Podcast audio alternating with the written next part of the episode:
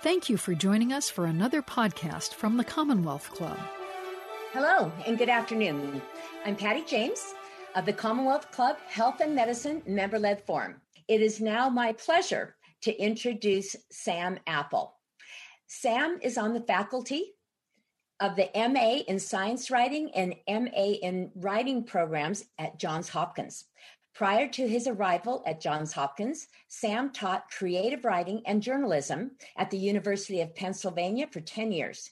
He holds an MA in English and creative writing from the University of Michigan and an MFA in creative nonfiction from Columbia University. He has published short stories, personal essays, satires, journalistic features on a wide range of topics. In recent years, he has primarily written about science and health, and his work has appeared in the New York Times Magazine, the New Yorker, the Atlantic, Wired, the New, the Los Angeles Times, the Financial Times Magazine, and MIT Technology Review, among other publications. And of course, he is the author of the book Ravenous, which we are, which you see the title um, in your on your screen, and you're able to order. And that's what we're talking about today. So, welcome, Sam. Thank you. Thanks so much for inviting me on. Of course, it's wonderful to have you. I I loved your book. I, I mean, it reads, as I've said on, on social media, it reads like um, a novel. So I was glued to it. But it's it's all true. I, I don't know. I'm sure you'll talk as we go through about your impetus. You know how you came up with the idea about writing this book and connecting all these dots. But anyway, so it is about the uh, Nobel laureate, the biochemist Otto Warburg, who was a Jewish homosexual living openly with his male partner in Nazi Germany. Yet Hitler protected him. So, in the hope that he could cure cancer. So, this reads like fiction, but it's true. So, there are many parts to discuss, but I'd like to start with um, Otto Warburg's youth uh, ex- his family dynamic, his um, so let's his early life. Let's start there. Tell us about his family. Sure. Uh, so Otto Warburg's father, Emil Warburg, was a very prominent physicist. Um, he was Jewish. He was a part of the famous Warburg uh, family that uh, is best known as a financial family, the, the Warburg Bank. Uh, so Otto Warburg and his father Emil are, are cousins of these other Warburgs and at the time, it was unusual for uh, somebody of Jewish descent to rise to a, a, high academic position. So his father really, uh, you know, rises really all the way to the top of the physics world. And Otto grows up in this house that um, is full of the world's greatest physicists, some of the greatest scientists in history. Max Planck was was a regular. Einstein uh, was very close with Emil Warburg. Emil Fischer, one of the, the, great chemists. So many of these world famous personalities who would go on if they hadn't, you know, already uh, to win Nobel prizes. And, um, you know, Otto Warburg intends to be, you know, a world changing scientist, just like the, you know, the people he grows up with. It's his natural surroundings. It's what he feels is expected of him. And, um, you know, the, the question in his mind is really not is he going to make a world changing discovery, but in what field it's going to be. Uh, and he does feel a sense of competitiveness with his father. And, and, I think wants to outdo him, but which is not easy to do. His father, you know, Einstein loved his father, Emil Warburg, and uh, you know he helped. Emil Warburg helped actually show that some of Einstein's theories were correct. He provided the experimental evidence. So Otto Warburg decides that um, you know, he's going to outdo his father and make his name as a great scientist. He's going to do it not in the realm of physics, but in the realm of, of biology in the, in the living world. But um, throughout his life, he, he continues to approach biology from the lens of a physicist. He's always interested in energy and how cells use energy. Uh, so, so that's really the background. He he had, you know, somebody described it as almost like a prophet with a religious devotion. That that's how he felt about science. He said he pitied anybody who didn't become a scientist. He couldn't imagine it. Uh, so that, that's the world he grows up in, and um, you know, as, as we'll talk about more, sure enough, he does make his world-changing discovery. Yeah. Well, yeah. I mean, a little pressure from the family there, or not. I have a feeling he just was who he was since he was a little kid. It was just ingrained in him to be this scientist, like you said.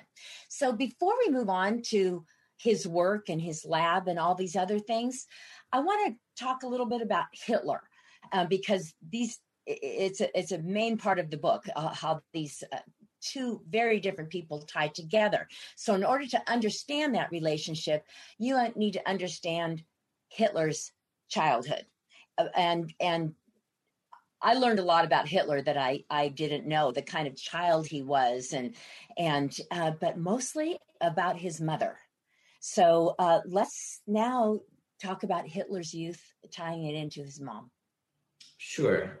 Um, yeah, when when I started to write this book, I really didn't plan to write a lot about Hitler's life, but uh, the more research I did, the more clear it became that um, you know almost from the time they were little, Warburg and Hitler were sort of on a collision course. That sure enough, you know, they do collide in, in the 1940s, as as we'll talk about. But um, both stories are, are, very much wrapped around cancer, and the reason, in, in large part, is that you know cancer had been a relatively rare disease in the early 19th century, and then um, Warburg and Hitler are both born in, in the 1880s, and by then cancer is becoming more and more common, and over the, the next decades becomes a really preoccupation of the German people. Uh, you know, full-fledged cancer panic emerges. So this is the environment they both grow up in, and Hitler is, you know, sort of a uh, disgruntled teenager, and um, his father dies when he, he's 13, if I recall correctly, and um, you know he wants to be an artist, but you know is kind of a um, you know, hapless figure. Nobody really likes him. And, you know, the only connection he has really in the world is his mother. It's, you know, the historians say it's really the only human being he was capable of loving. And, um, you know, right at the time when Hitler's trying and failing to become an artist, his mother uh, is diagnosed with breast cancer.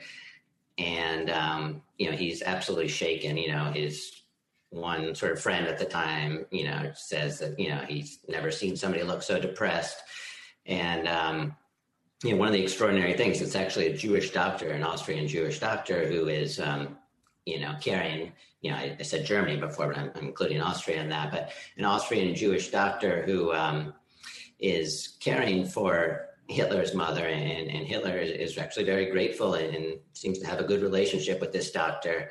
Uh, and you know they try everything, but his mother's dying of, of breast cancer, and, and, nothing really can be done. And, and Hitler's just forlorn and, and, devastated. The doctor also left a testimony saying he'd never seen like another human being look so depressed. Um, and so his mother dies of breast cancer, and um, cancer remains throughout, you know, to the very end of his life uh, a central focus. He's an extreme hypochondriac, afraid of many diseases, but but none more so than cancer um, you know, the stories, there's just one after another. At one point, he stops, Hitler stops everything he's doing and just writes out a will because he's sure he's going to die of cancer. And he had these horrible stomach cramps and, you know, all sorts of conditions, which he always assumed were cancer. And, um, you know, part of the chilling aspect of it is he says multiple different times that one of the reasons he's in such a, a, hurry to to do all the horrible things he wants to do is because he's going to die soon of cancer and he's got to he's got to take care of business before he dies. Um, so uh, the stories are really bizarre. Um, you know, he even had an obsession with with shellfish, uh, which some historian you know, this is somewhat speculative, but some historians think even that, you know, the word in German is, is krebs for crab, and you know, it's the word for cancer. Some people thought even that was a part of it. Yeah. Well, and, and uh, evidently his mother died a long, painful, horrific death that that he witnessed. So, and, and that um, will you talked about, um, wasn't that written? Didn't he stop everything? Meaning he was about to to launch some big battle, and he stopped to do this. Wasn't it during wartime? Oh well, I think the will itself was at a different period, but um, yeah, if, um, you know, I can talk about that as well. I, I, know what you're referring to. There was this remarkable period in in the 1940s, um, which you know, should, should I can talk about that now, or that comes a little later in in the progression of events. Uh, well, yeah. Well, what what do you think? Is it more family um, where you're going to go with this, or does it have? Yeah, more- I'll get to. I think that that comes up a little bit later. Okay, as- okay, we'll do that a little bit later then. Okay, so so now we understand, you know, a, a little bit more where, you know, where their early lives, uh, what what are driving these two people, what Right. is their focus, what is their passion, i- if you will, uh, overused word, but in this particular case, I think it's appropriate. So, um, so let's talk about his lab. How? Tell us about his lab and you know and not only this amazing lab that he designed i mean that was quite frankly really interesting too but then how he behaved in in in that lab so uh, walk us through the lab Sure. what it was Yeah. So, um, you know, by the 1920s, you know, Warburg has a reputation as a brilliant cell physiologist and you know, biochemist. And uh, in 1931, the Rockefeller Foundation actually says, we're going to build you sort of the lab of your dreams. Uh, so Warburg personally designs the institute. He wants it to look like a country manor it's kind of an extraordinary thing. You have to remember this is after, you know, not too long after World War One, and you have an American foundation building uh, an institute for a German, uh, and you know he assembles a, a small. He doesn't really want academics working for him. He prefers these technicians who are brilliantly skilled, but um, you know don't have their own academic interests. And uh, he has visiting scientists, but he has these team of expert technicians who just do whatever he says. And he, he runs it you know he had been in world war one and he runs it you know basically like a military operation. They have these meetings where he just commands them what to do and no one says anything. And then they go back to the lab. And um, it's uh, you know it's incredible because you know it's a, a relatively small operation but they're you know changing the world of biochemistry one phenomenal discovery after another. And this continues you know even into the 1930s after the nazis come to power and he's under you know incredible pressure. Yeah, and surrounded in this lab uh, he was a man who liked the finer things in life you know the the art and the furniture and the horses and but let's digress just a minute because you just brought, brought up world war one. And to me th- that part of his otto warburg's life almost didn't fit how i was surprised at his service in world war one. Let tell us about that a, li- a little bit Sure. So, you know, he he was a, a German patriot, and um, you know, like many German patriots, he he believed, you know, in 1914 that uh, it was a just cause for for Germany, and um, he he also was of Jewish descent, and though not really out, was was a homosexual, which you know he you know was about as out as you could be at the time. He lived openly with his partner. Um, but but I think you know particularly if you if you look at German Jews, they were um, in 1914 very patriotic and very anxious to to prove that they were full fledged Germans and committed to the fatherland, and and they signed up for the war effort by the tens of thousands. And um, Warburg also loved horses and signs up for a cavalry unit, which um, you know really was sort of an aristocratic unit, and um, you know he he was really drawn to it in a, in a lot of ways. And um, you know he wasn't. Um, I don't think he was a particularly great soldier. There are some stories uh, about him, but uh, I think he served admirably, and he he got a an Iron Cross. Um, but uh, the, he was on the front lines right Yeah. yeah, uh, certainly for part of the war on the Eastern Front. Yeah. But, you know, one of the remarkable parts of the story is that, you know, by 1917, 1918, you know, anybody who's really paying attention, uh, certainly by 1918, sees that, you know, it's a disaster for Germany. You know, the deaths are, are mounting, and uh, his parents are desperate to get him out of the German army. And it's, um, you know, they're sending letters, they're, they're talking to like the Ministry of the Interior saying, you know, we need him to come home and do research for German food production, and so on. But uh, Warburg stays in the army until Albert Einstein, uh, of all people, writes him a letter and says, uh, "You're too important for science. We need you to come home." And uh, it was Warburg's parents that asked Einstein to write the letter, but uh, Warburg does come home after Einstein asks him to. It's it's interesting. Einstein says. You're too important for science, and and that really, you know, Warburg was very arrogant, and uh, you know, I think that's he, he Einstein understood how how to uh, convince Warburg by playing to his arrogance. So, so sure enough, he comes home, and you know it's possible that um, you know if he doesn't come home, he he dies in the war, and you know his incredible cancer discovery has never happened. So I like to think that Einstein really, you know, in theory, could have played a very important role in this story. Yeah. Okay, so back to the lab now that we did our World War One, which again was very interesting. Um, so, talk about um, was it sea urchins? What what was it? It was a sea creature that he worked with. Uh, yeah, sea urchins. Sea urchins. Okay, yeah. so um, and then you know, explain his work. So Otto Warburg's in his lab. What was he? What was his goal? What was he searching for? Almost single mindedly.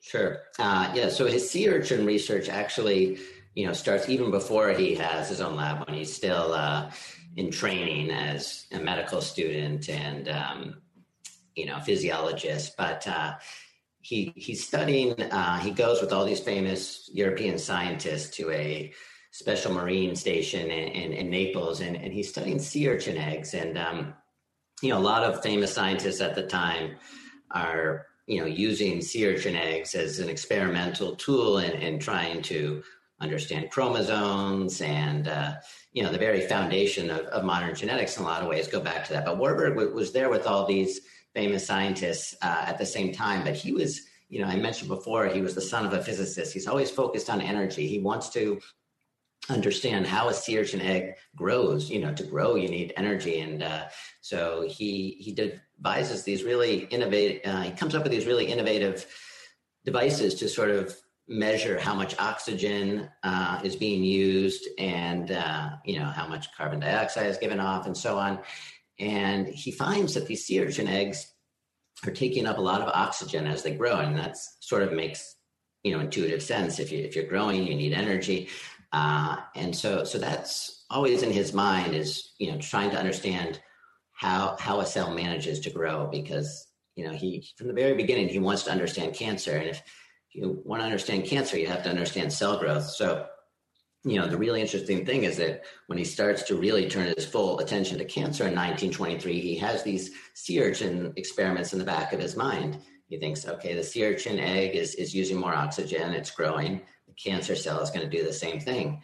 And his really surprising seminal discovery in 1923 is no, the cancer cell is not, in fact, taking up more oxygen. It's actually doing something very strange and surprising. It's, it's fermenting, it's taking up a lot of glucose, but instead of burning it with oxygen as you would expect, it's actually just breaking it down, turning it into lactic acid and, and spitting it out of the cell. It's it's the same fermentation process that microorganisms do. You know, it gives us beer and wine and cheese and, and, and yogurt. So um, very strange that the cancer cells were doing this. And, you know, really a, a, big part of cancer science for many years is trying to understand why and, and what sets it off. And this, you know, continues to this day as we talk about more.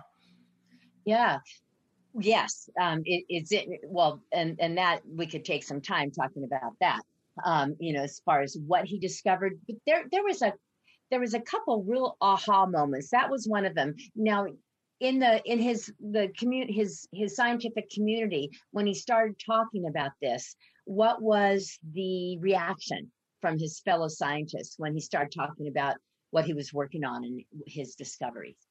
Sure. Um, so in, in, the early years i think in you know in the very early years it was such a new surprising discovery that cancers behave like you know like yeast growing on grains. You know it just it took a while to set in but in, in time people really did start to accept that this is true. You know, they did the experiments themselves, and every cancer they tested, it seemed to be true. You know, they tested it, uh, originally they were looking at, at cancers, you know, in the laboratory or in rats, and eventually they they see the same effect in, in human cancers and so people accept that this is experimentally valid that cancer cells eat in a very unusual way, take up a lot of glucose and perform fermentation, just like microorganisms. But what is not accepted and what remains controversial is why they're doing this. You know, Warburg is sure that, you know, if a cell is not using oxygen, there must be something must be broken. Why would you not use oxygen? He he had an extremely aristocratic worldview, and he he brought this to the cancer cell or to to any cell. He said, you know, oxygen is sort of what a cell is supposed to do. That's the the proper way, and fermentation is something of lower organisms. And you know, if a cell does this, then it, it must be somehow broken in some way. And, and that debate really continues to this day as well. As you know, is there a problem with respiration, breathing with oxygen, or are cancer cells doing this for another reason? So that debate continues, but in time, you know, the, the, just the fact that cancer cells were doing this was widely accepted and, and, considered a very important discovery. And it, you know, of course, leads to all these questions. If cancer cells are taking up all this glucose, all this blood sugar, is it possible to block it with some kind of therapy? Is it possible to starve a cancer cell? Uh, so uh, this is really all extremely important science that's being discussed. And then, you know, you know maybe we'll, we'll talk about later after the war, it just sort of disappears, which is another strange part of this story, and then is, is rediscovered. So um, he he has um, he's making a name for himself with this lab, and he gets the um, attention uh, funded by by the Rockefeller Institute, fund, and then he gets you know Hitler's attention. Again, a Jewish man. We're in a war now. Um, Jewish people are a lot of his scientists leave. Walk through, walk us through um, the beginning of the war and how and Warburg's absolute i mean you got to hand it to the man. He was sure nobody was going to touch him. He was just too important and his basic persona is, is part of this. He was harassed. So tell us the, about that. Yeah. Yeah to me you know in a way that's the most extraordinary part of his story that you know 1933 comes around and uh Warburg has won the Nobel Prize in 1931. He's, you know, really at the top of the scientific world. You know, Germany is the leading sort of scientific nation, and he's at the top of German science. He has everything, you know, he could want. His beautiful institute, as we've talked about. He lives with his partner in a, in a beautiful home a block away, and uh, and then you know Hitler comes to power, and then suddenly, you know, everything is in jeopardy. Um, and many of his colleagues uh, leave right away. And Warburg thinks about it. You know, he has the opportunity certainly to leave in, in the early 19, 1933, 34. Um, but he decides to stay. And um, there's, you know, many different reasons. Part of it is that he believes that the Nazi phenomenon is going to be short-lived. Um, you know, his cousin Max Warburg said, "You just just give Hitler enough rope to hang himself, and you know, it'll be over in six months, and so on." So a lot of people believe this, and Warburg, you know, he says, "I was here before Hitler. No one's going to chase me out of here." And um, the amazing thing is that he is harassed again and again at the in the early 30s. These brown shirts come to his institute, and you know, why aren't you sending your researchers to our Nazi marches and stuff? You know why aren't you using the Hitler salute? He refused to do it. Why don't you have the Nazi flag up like other institutes? And and he's livid. He chases them out. He screams, um, and you know it's amazing that he gets away with it. Yeah. Um, and and he almost doesn't. But um, you know they um, they tolerated him ultimately because he was such an important scientist. And in the early years, he had all this Rockefeller backing, and you know in the early 30s, Germany to some extent still cared about its international reputation. So he had some advantages over other scientists. He was only half Jewish. His father was Jewish, his mother wasn't. So after 1935, there were special rules according to whether or not you had one Jewish parent or two Jewish parents. So yeah. there, were, there was a lot going on, but really nobody should have been more vulnerable. You know, he has not only, you know, Jewish father, but, you know, living with his male partner, you know, he had the Nazis could have gotten rid of him at you know at any time, and um, they they they put up with him, and you know they harass him, but they don't um, chase him out of his institute. And, and meanwhile, you know all all his colleagues, you know by the late 30s are are, are gone.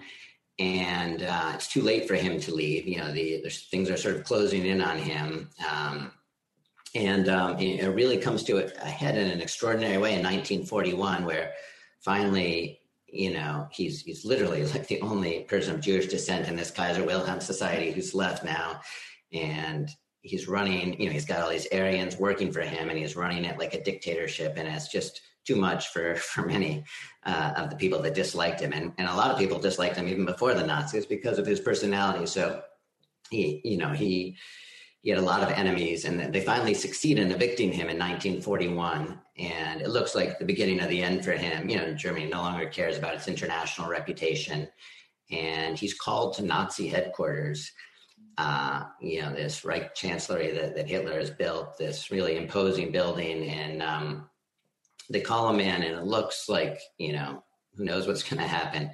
And he sits down with Victor Brack, who is, you know, one of the worst Nazis. He's the guy who designed the euthanasia program, who, you know, uh, just also worked on, you know, the, you know, later would uh, help sort of map out the the Nazi killing uh, machinery. So, you know, just one of the worst Nazis. He sits down with Warburg and um, he tells him that um, we're going to let you live as long as you agree to focus on cancer.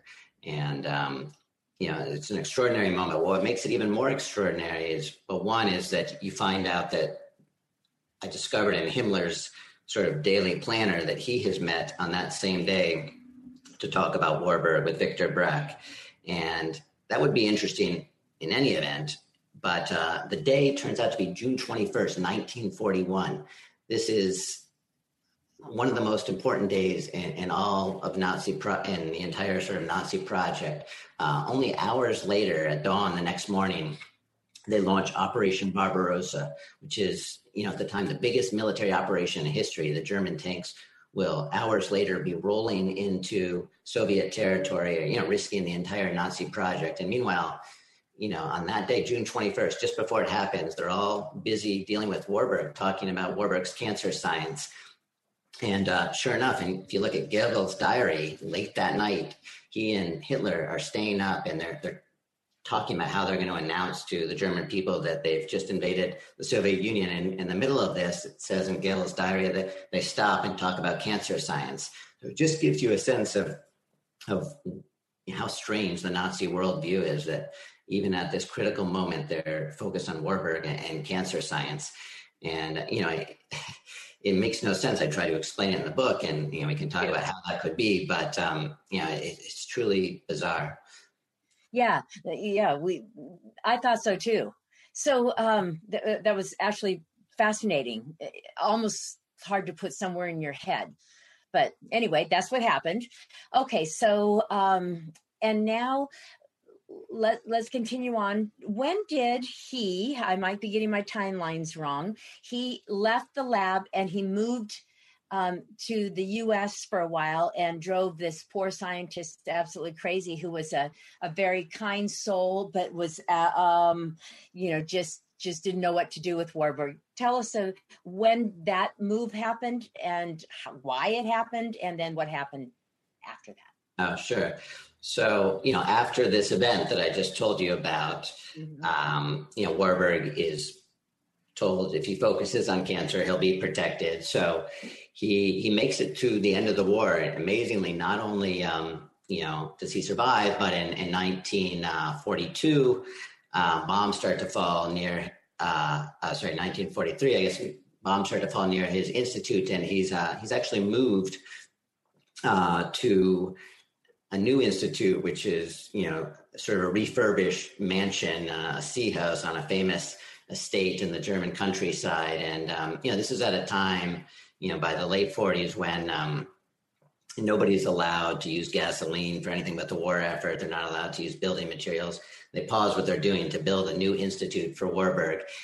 And, uh, you know, he carries out, um, you know, he gets in trouble again and, and, almost, you know, is almost arrested again. But uh, in the end, he survives uh, and, you know, has this extraordinary treatment. So, and then the, the Soviets, uh, you know, come to power and sort of take over part of Germany, and the Americans take over the other part. And Warburg is sort of caught in between, uh, you know, these two worlds, and um, doesn't have his institute. The Americans take over his institute after the war and, and turn it into a military headquarters. So he has nowhere to go and, and, no lab. And for Warburg not to have a lab is you know, it's uh, like Babe Ruth not having a baseball bat or baseball. You know, it's like it's, it's his entire existence, and uh, so he's trying to find something to do, a place to go, and, and he ends up uh, managing in the late 40s to get a six month appointment in uh, the University of Illinois with Robert Emerson, a famous photosynthesis researcher. And um, it was hard for him to find a place in part because, you know, when he stayed in Nazi Germany, people thought, well, he, mu- he must be a Nazi. He must have worked with them. And, you know, in fact, he, he despised the Nazis and hated them. But, um, you know, he, it didn't look good that he had stayed the whole time. So um, he gets this appointment uh, for six months, and uh, he comes to the University of Illinois. And um, one of my, you know, he brings his his partner Jacob Heiss. Uh, one of my favorite details from the book is that uh, Heiss is uh, put into a frat house to stay, and Warburg comes and sees the frat house and is just horrified. And you know, he's like the most aristocratic, arrogant human being who's ever lived. And, um, 19th century German mansion. I just imagine the look of his face walking through the frat house. Um, but um, you know he gets involved in this huge debate about photosynthesis you know th- throughout his life he's always feuding with other scientists about cancer and photosynthesis in particular uh, and then he he proceeds to drive everybody in the laboratory crazy not not just with his disputes but um, he says it's it's too warm you know he's used to working in these cold german buildings so he refuses to let him put on the heat in the winter and you know everybody is walking around in, their winter coats and you know he's never happy with the equipment or with who his given you know assistant is um, at one point you know he literally is driving emerson crazy. Emerson starts just taking a bus in circles around the town because he doesn't know what to do with himself. And you know emerson was like a, a saint who uh, you know it's like one of the nicest human beings who ever lived from everything i've read about him. And and warburg really pushes him to the brink. Um, so uh, you know, it's, it's, a book about cancer and Nazis. There, there are not many funny parts in the book, but uh, that, that, that, was a nice, a nice story. Yeah, that, that chapter is sort of the, the comic relief.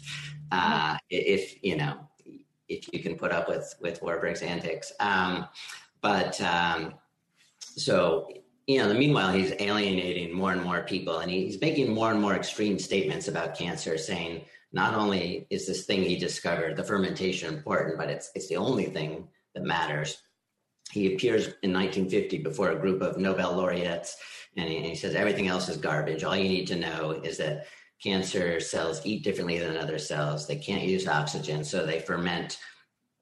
And you know, he literally uses the word garbage for for everything else, and um, he insists that um, you know if if only the cancer world would just pay attention to him, we could solve this disease.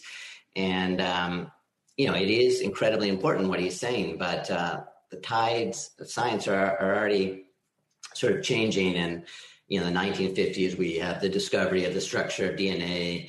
There's all these interesting discoveries about cancer and viruses that are taking place in the 60s. And then um, in the 1970s, we have this real breakthrough where cancer, you know, modern molecular biology is born and they start to see that particular mutated genes can cause cancer. And by this point, all, all the Warburg stuff starts to, to fade away. You know, he dies in 1970 and, uh, you know, the stuff that he studied, how cells use energy, that was considered old world science. That was considered basic biochemistry, you know, sure, you know, these metabolic enzymes are part of you know what a cell does but they don't really matter to cancer. Cancer is a sophisticated disease of genes and you know it's not basic biochemistry so it just gets lost. Uh, it's just amazing how quickly it happens uh, partially you know because people don't like warburg but uh, you know more so i think just because the new science seems so much more sophisticated.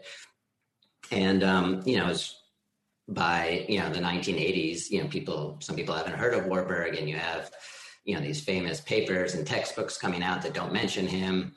Uh, and even as late as 2006 you have you know this seminal textbook uh, that robert weinberg puts out that, that doesn't mention warburg at all. You have you know even the you know wonderful book the emperor of all maladies doesn't even mention warburg uh, the famous paper the hallmarks of cancer which talks about sort of the six basic functions of cancer it comes out in 2000 and it doesn't even mention, you know, this shift to fermentation, which you know, really is, you know, fundamental to cancer. So it's it's amazing how how it got lost. And um, you know, a lot of what I write about in the last part of my book is how it was rediscovered and why it's so important.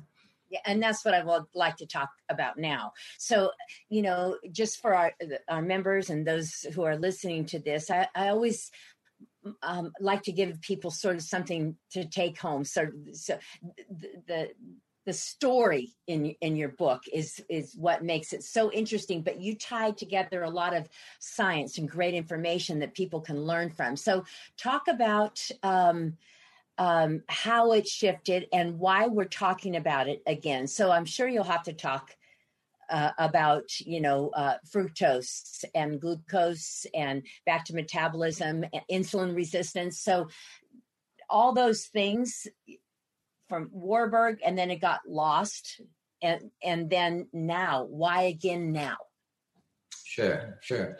So you know the story really picks up again you know warburg is lost and then um, in the late 1990s these molecular biologists they're focused on cancer in the modern sense um, of looking at mutated genes and how these signals go out from one protein to the next, which cause a cell to to replicate. You know, that's part of fundamental to what cancer is, is you know replication. And so they're tracing these these genetic pathways, and they find that they lead them back to these. You know, they seem to be causing these metabolic enzymes to to change and to you know sort of rev up their activity. And you know, it seems like you know why why is why are these old world enzymes a part of this story? It seemed peculiar to them because that was, you know, they literally called them housekeeping enzymes. Like, sure, a cell needs energy, but that's an afterthought. The energy just comes in when it needs it. But sure enough, these cancer networks seem to be bringing them back to these these fundamental metabolic enzymes. So a few sort of forward, you know, a few scientists, you know, rather than ignoring it and thinking of, you know, this is just irrelevant, a, strange, mistaken finding. They, they grow curious. You know, why, why is why is metabolism being connected to all this? And and they start to look for the connections between these cancer genes and how cells, you know, take up nutrients. And you know, it really is remarkable over over the next, you know, at first everybody's skeptical of it, but over the next decade and 15 years, you know, they start to see that these cancer, uh, these signaling networks are actually fundamentally linked to metabolism. And it seems that um, you know the most fundamental role of many of these networks is actually controlling metabolism, getting the nutrients into the cell. And it's when the nutrients come into the cell that the proliferation process occurs. You know the sort of the causal arrow, the direction that people thought uh, the cancer cell. Well, I'll step back and say that they thought that um, metabolism was an afterthought, where in fact it seems like metabolism is driving the process. And it's kind of remarkable because if you think if, if a cell starts to divide and divide and it doesn't have a way to take up nutrients and then nutrients aren't sort of integrated into this process, it's going to collapse. You know, one cancer scientist referred to it as a catastrophe for the cell. Whereas um, if you think about it from the perspective of, a single celled organism, I said before that the cancer cell acts a lot like a single cell organism that just comes into nutrients and grows.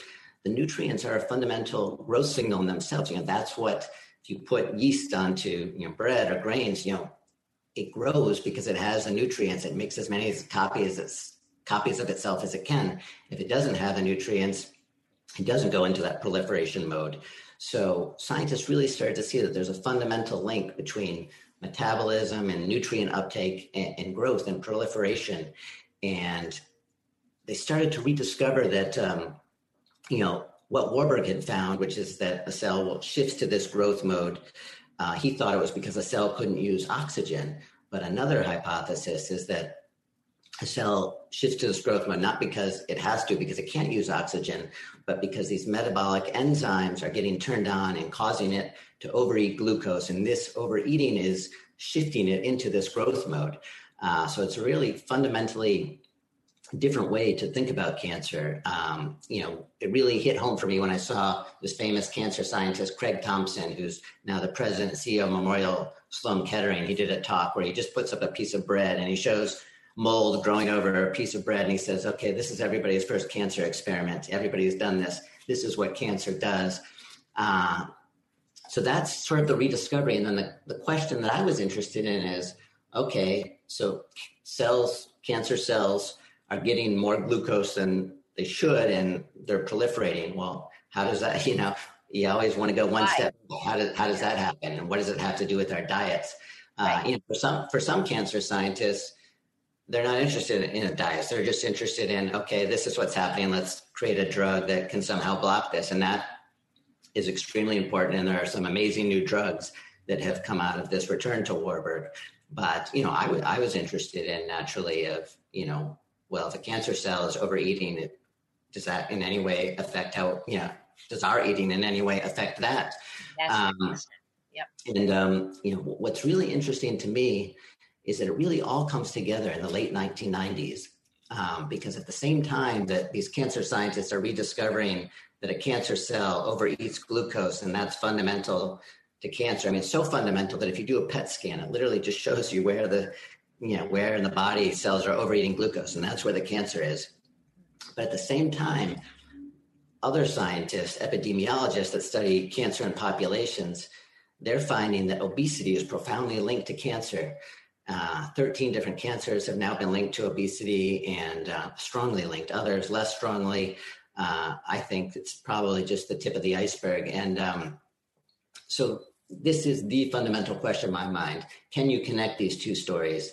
Is there something about this obesity cancer connection, which, you know, obesity is now overtaking smoking as the fundamental, sort of most prominent preventable cause of cancer and then you have the Warburg story, the cancer cell overeating glucose and multiplying. Are these two stories connected? And that, in a way, was my big project to see if if there is a connection there. Um, because you know, I'm, I'm a journalist, I'm a science writer, I'm not a scientist, but what I can do or what I can try to do is try to you know connect the dots between these different fields because scientists from different fields aren't often talking to each other, focused on the same thing. So. Um, I think, and you know, and this is what I really discuss a lot in the last chapters of my book. I think these really are part of the same story, and that the um, the fundamental thing that connects them is this hormone insulin. And um, I don't know if I should pause here, or do you want me to no, go? No, no, no. Just this is just where I wanted to be at this point. So uh, I focus on this the rest of the, our time together. Please okay.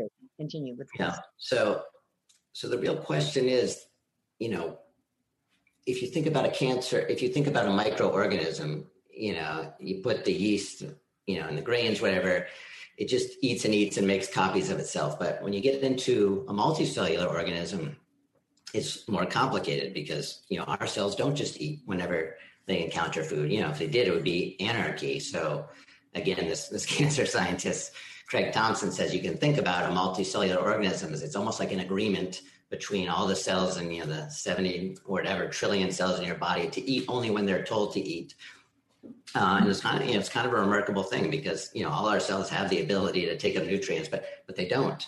Uh, and we have this food distribution system which is regulated by hormones. And you know first and foremost the hormone insulin which sort of tells you know which cells t- to take up nutrients and how to store them how to partition the fuels in our body.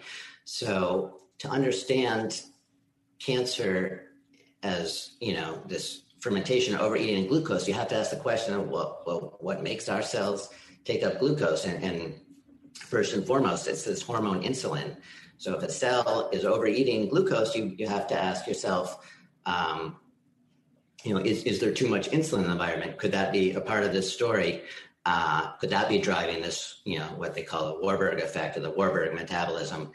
And, and sure enough, there is a, a remarkable body of evidence which suggests that uh, insulin is playing a huge role in human cancers.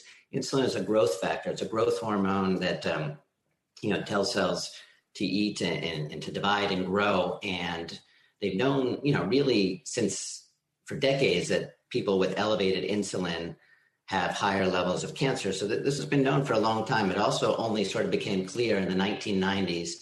And um, a number of fascinating discoveries were made. One, well, first of all, it became increasingly clear that insulin drives obesity and that obesity is linked to cancer. But insulin also activates all these, these signaling networks that I talked about before that are changing the way a cell eats. these are what scientists use the word downstream. They're downstream of insulin. Insulin activates them in the same way that a mutation would, that it sort of causes them to rev up and keep going and keep taking up nutrients. Uh, now, insulin is a natural hormone. We all need it. But um, you know, when you have insulin resistance, this condition where insulin is elevated all the time, then you're going to have 24 hours a day far more insulin signaling than you ever would, and it's going to be activating these cancer pathways. And once a mutation arises in this, that's it's called the PI3K-AKT pathway. You can just think of it as a, a growth pathway that responds to insulin. Once a mutation arises, then it's even more sensitive to insulin and you know little microscopic cancers that might appear all the time. Instead of dying you know instead of being starved by the body or, or, just being wiped out by the immune system insulin keeps them alive. And you see that many different types of cancer have many many more insulin receptors than other cells. And um, you know it, it's really striking to the extent to which uh, elevated insulin seems to play a, a causal role in, in, all these obesity linked cancers. And, um, you know, and also possibly, you know, one of the more provocative things in my book is to suggest that, you know, cancer used to be a fairly rare disease in the early 19th century. And maybe that's because, you know, insulin resistance was, you know, fairly non existent in, in the early 19th century. And you see, sure enough, in lockstep, that cancer and diabetes and obesity growing throughout the late 19th and 20th century. So it's very clear to me that that cancer is tied up into these metabolic diseases of, of obesity and, and insulin and, and, diabetes. I don't think that's controversial, and I, and I think insulin is really the piece of the puzzle that sort of makes all the all the data fit. And um, that, of course, you know, there's always like one layer back. If you accept all this, then the the obvious question is, well, how does our insulin regulate? You know, how do we end up with 50 times more insulin signaling in the blood? And, and that, you know, to me, that's that's the real question. And um, you know, all this gets a little bit controversial, but um, I think that you know, sugar first and foremost is, you know sort of the most worrisome part of the story because sugar has been shown. When I say sugar, I don't mean glucose. I mean sucrose. I mean uh, this the white, you know, yeah. So it's uh, the sweet white stuff that we add to everything. It's one half glucose, one half fructose, and no molecule that we know of seems to sort of cause this internal metabolic disruption, the fat storage around our internal organs, which seems to cause the insulin resistance, resistance and the elevated insulin. So, to me, that um, you know, there's a lot of nuance to all this, but to me, if, if you know, if there's one simple takeaway that um, it should be that um, insulin seems to be carcinogenic, elevated insulin. And if you want to keep your insulin low, the first thing you would do is avoid sugar. Yeah, and and refined carbohydrates and and basically um, ultra processed foods. I mean, hamburgers are processed food because it's just beef ground up, but I mean ultra processed food, and a chunk of which uh, uh, the ingredients in ultra processed foods, other than you know, I'm, I'm the food colorings and all that, but it's it's it's back to sugar. And our mutual friend, Dr. Robert Lustig, you know, is on a little bit of a, a mission about um, sugar and removing it from our diets. Well, that's um, our food system has to have a complete rework. Wouldn't it be interesting? Uh, I guess just you mentioned the word fundamentals, and I've heard that many times over the years, but um, the Warburg was working on fundamentals, the fundamentals of of metabolism. And then we got away from that and and and got to you know sexier things or more in you know the the dial down of the genetics and all these things which is amazing. But we but now we're going back to sort of the fundamentals. And uh, warburg could have not guessed our what is in our food system right now. Otherwise my guess is um, you know he he might have dialed down into this a little bit but insulin so what is it other we know sugar and ultra processed foods um, so what about and i know you touch on this a little bit and you know i'm i'm a nutritionist but i'm not a dogmatic with people's eating styles other than i i hope that people eat most of their meals at home and then they use real food you know so no matter what their their diet is.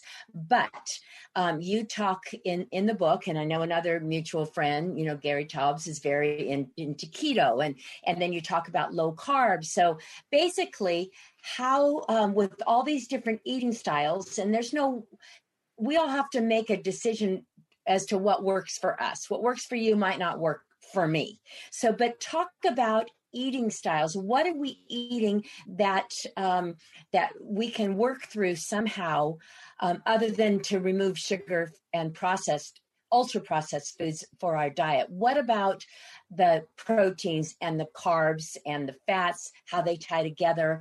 I'm sure that you're going to do a little focus on carbohydrates and the type thereof.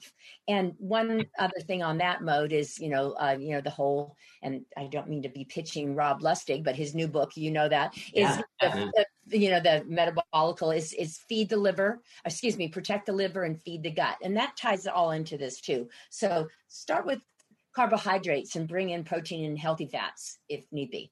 Sure. Yeah, I'll just say that you know Rob Lustig is you know most famous for his his famous talk on sugar, and I think uh, you know deserves an enormous amount of credit for waking everybody up to the you know the harms of, of too much sugar in our diet. But um, you know, so so from my perspective, you know, and I want to specify that I'm really talking about prevention. I'm not talking about cancer treatment when I talk about all this. But uh, you know, from my perspective, uh, I think the science that I've looked at, you know, I spent five years working on this book, and it really points strongly in, in the direction of insulin resistance and elevated insulin being a causal factor in cancer. So to me, you know, we have to think of this elevated insulin insulin as a carcinogen.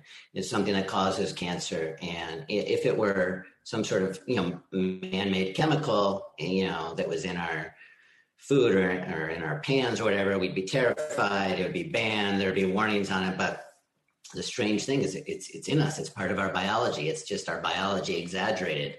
You know, it's a growth uh, you know hormone that's just uh. You know, ramped up to levels it should never be. So think about that as a carcinogen. The carcinogen is, is metabolic dysregulation, and any dietary strategy of prevention, therefore, should be you know lowering, you know, avoiding that carcinogen. So how do you avoid that carcinogen? What you do is you eat a diet which, you know, causes insulin resistance to improve because almost all of us have had it or had it. You know, one study found that 88% of American adults had some signs of it. So uh, if you want to avoid that, you know, I just think a, a, sensible strategy is to follow a diet which would lower insulin levels and uh, would would be healthy for many different conditions, but as, as an added bonus would probably make uh, you less likely to get cancer. There are no guarantees with cancer. Some cancers are bad luck, but uh, some are you know genetically inherited. Um, but um, you know, so what? So what causes insulin to rise? Uh, dietary fats seem to have you know as little effect on insulin as possible, almost no effect. Uh, protein causes you know some insulin spike, but uh, not like carbohydrate. Carbohydrate causes the most. Um, but um, you know the if you follow you know if you're metabolically healthy, you may be able to eat a fairly normal diet. Uh, and I think that the best evidence suggests that once sugar is introduced into the diet, that a lot of the metabolic problems have uh, start start to uh, happen. Uh, and once you have those metabolic problems, once you have the insulin resistance, then getting rid of sugar may not be enough. Then you may have to cut more carbs and focus more on, on healthy fats and protein. So I think that um, in terms of prevention, in terms of lowering insulin resistance, the, the best evidence suggests that uh, a diet that's high in, in fats and proteins and low in carbohydrate is key. You know, some some scientists and doctors point towards more towards protein, some towards fats, but I, I think that the agreement, at least in you know in, in certain circles uh, is that you know the one thing you want to watch out for is too many carbohydrates. Sugar first and foremost but if you already have insulin resistance then then probably other carbohydrates as well. I really like the notion that um, michael pollak uh, uh, important cancer doctor in canada said to me you know it's not that people can never eat sugar but think of it like a condiment you know think of it like salt or pepper you know, it's something you sprinkle on your foods but uh, don't eat a lot of it and certainly don't drink it because drinking sugar you know seems to cause the worst metabolic effects of all in terms of quickly hitting your liver and causing this liver fat storage, which is part of the insulin resistance phenomena. And people need to be very careful. Uh, well, and ideally, um, you know, don't eat a whole lot of food with labels. You know, there's no labels on broccoli or roasted chicken or, you know, but you have to be careful with the added sugar. Um, but uh, that's sugar. But just carte blanche, the word carbohydrates, there are carbohydrates in pasta. There are carbohydrates in bread, but then there are different types of carbohydrates. I mean, there are intact carbohydrates, meaning they've never been fractionalized and then put back together. Like whole grain bread is usually it's all been taken apart and put back together.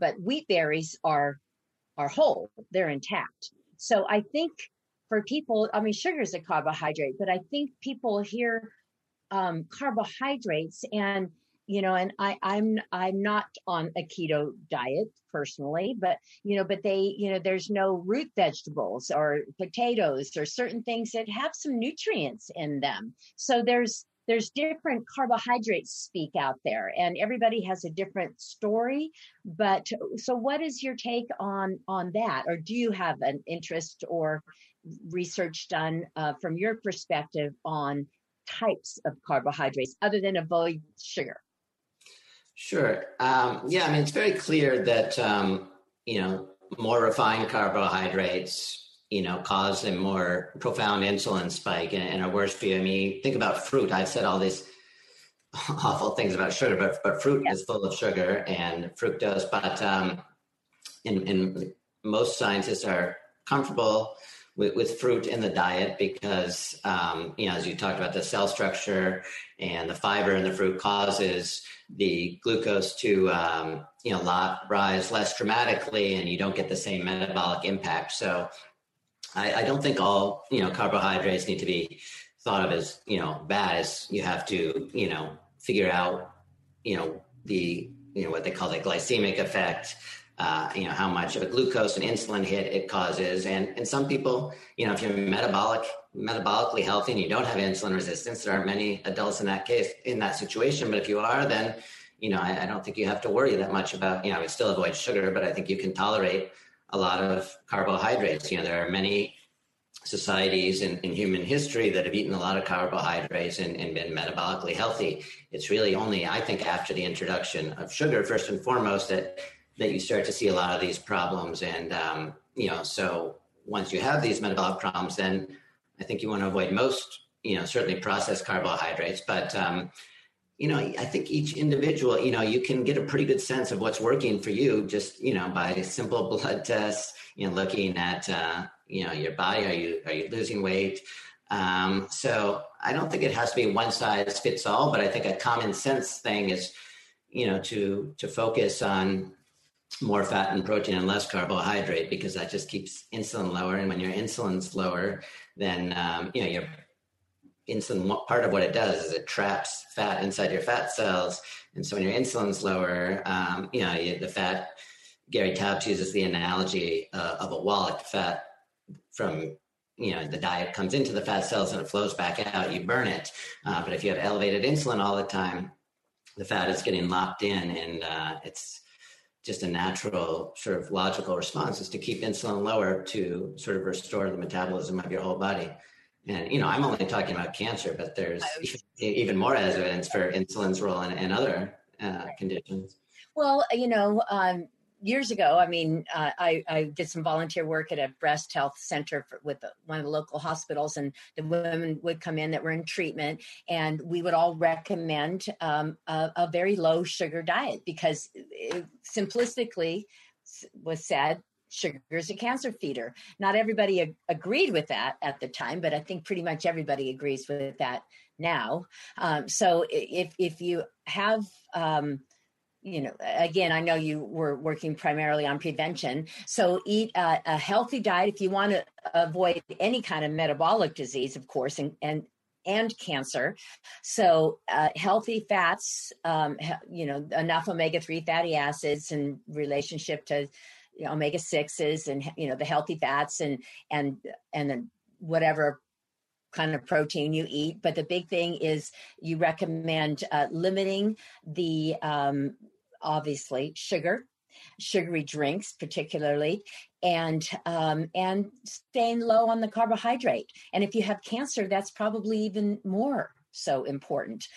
Um, so that's probably a little bit of uh, of a summary through this and for those of you who haven't read Sam's book, we just touched on some of these details. We didn't we didn't really talk about Otto's partner all that much and what he did. Oh, the man, holy cow. What anyway, so really interesting and more dialed down into food, but you know, the take home is um is watch your sugar and know that it's everywhere and um, and your sugary drinks, your sodas, and you know the fatty liver disease. That's you know non-alcoholic fatty liver disease. You know showing up in kids. That's all sugar. So the sugar, metabolically speaking, is a nightmare. Cancer speaking, it is as well. Um, somebody has a question. The, we already talked about fiber uh, mitigate the glucose rise in fruit. We did talk about that. Yeah. Insulin is is insulin the culprit, or the elevated sugar causing insulin to rise the culprit. What about IGF 1? Yeah. Yeah, the IGF 1 story is, you know, that's insulin like growth factor 1. And that's certainly, you know, that, that's another hormone that, that's part of this story. And um, there's, there's a lot of nuance to that science, but uh, elevated insulin seems to also increase the IGF 1 signaling. So I, I sort of lump them together for the sake of simplicity. Uh, but I think it does sort of the IGF 1 issue follows the elevated insulin. So I just focus on, on the insulin when I talk about it. Um, but, you know, one of the interesting things about, you know, when I started writing this book, I thought the whole damaging effect of sucrose, the sugar, was just by its effect on, on insulin resistance and elevated insulin. But there's emerging evidence that some cancers, colon cancer in particular, can actually consume the fructose directly, and that fructose actually is uniquely good at driving the Warburg effect. So the case against sugar continues to build even in, in the time that I was working on the book. Yeah. Well, uh, a fascinating book and I, we could talk for probably a couple more hours on this but hopefully everybody has listening has a, a, a, you know a reason to go purchase your book read this incredible story and how his work from uh, this very difficult brilliant man is front and center again and what that means to us. So basically, Sam, I want to thank you so much. Oh, uh, for your comments here today it was wonderful. As as well and i want to thank all of you who are listening today. So this program will be on the commonwealth club's website soon. Again that's commonwealthclub.org and now this meeting of the commonwealth club of california commemorating its 118th year of enlightened discussion is adjourned. You've been listening to the Commonwealth Club of California. Hear thousands of our podcasts on Apple Podcasts, Google Play, and Stitcher. If you like what you've heard, please consider supporting our work and help us bring 500 programs a year to listeners like you. Go to commonwealthclub.org/donate. Think your way around the world with our travel programs to exciting domestic and international destinations. And when you're in the Bay Area, please join us live at our events. Thank you for listening and for your support.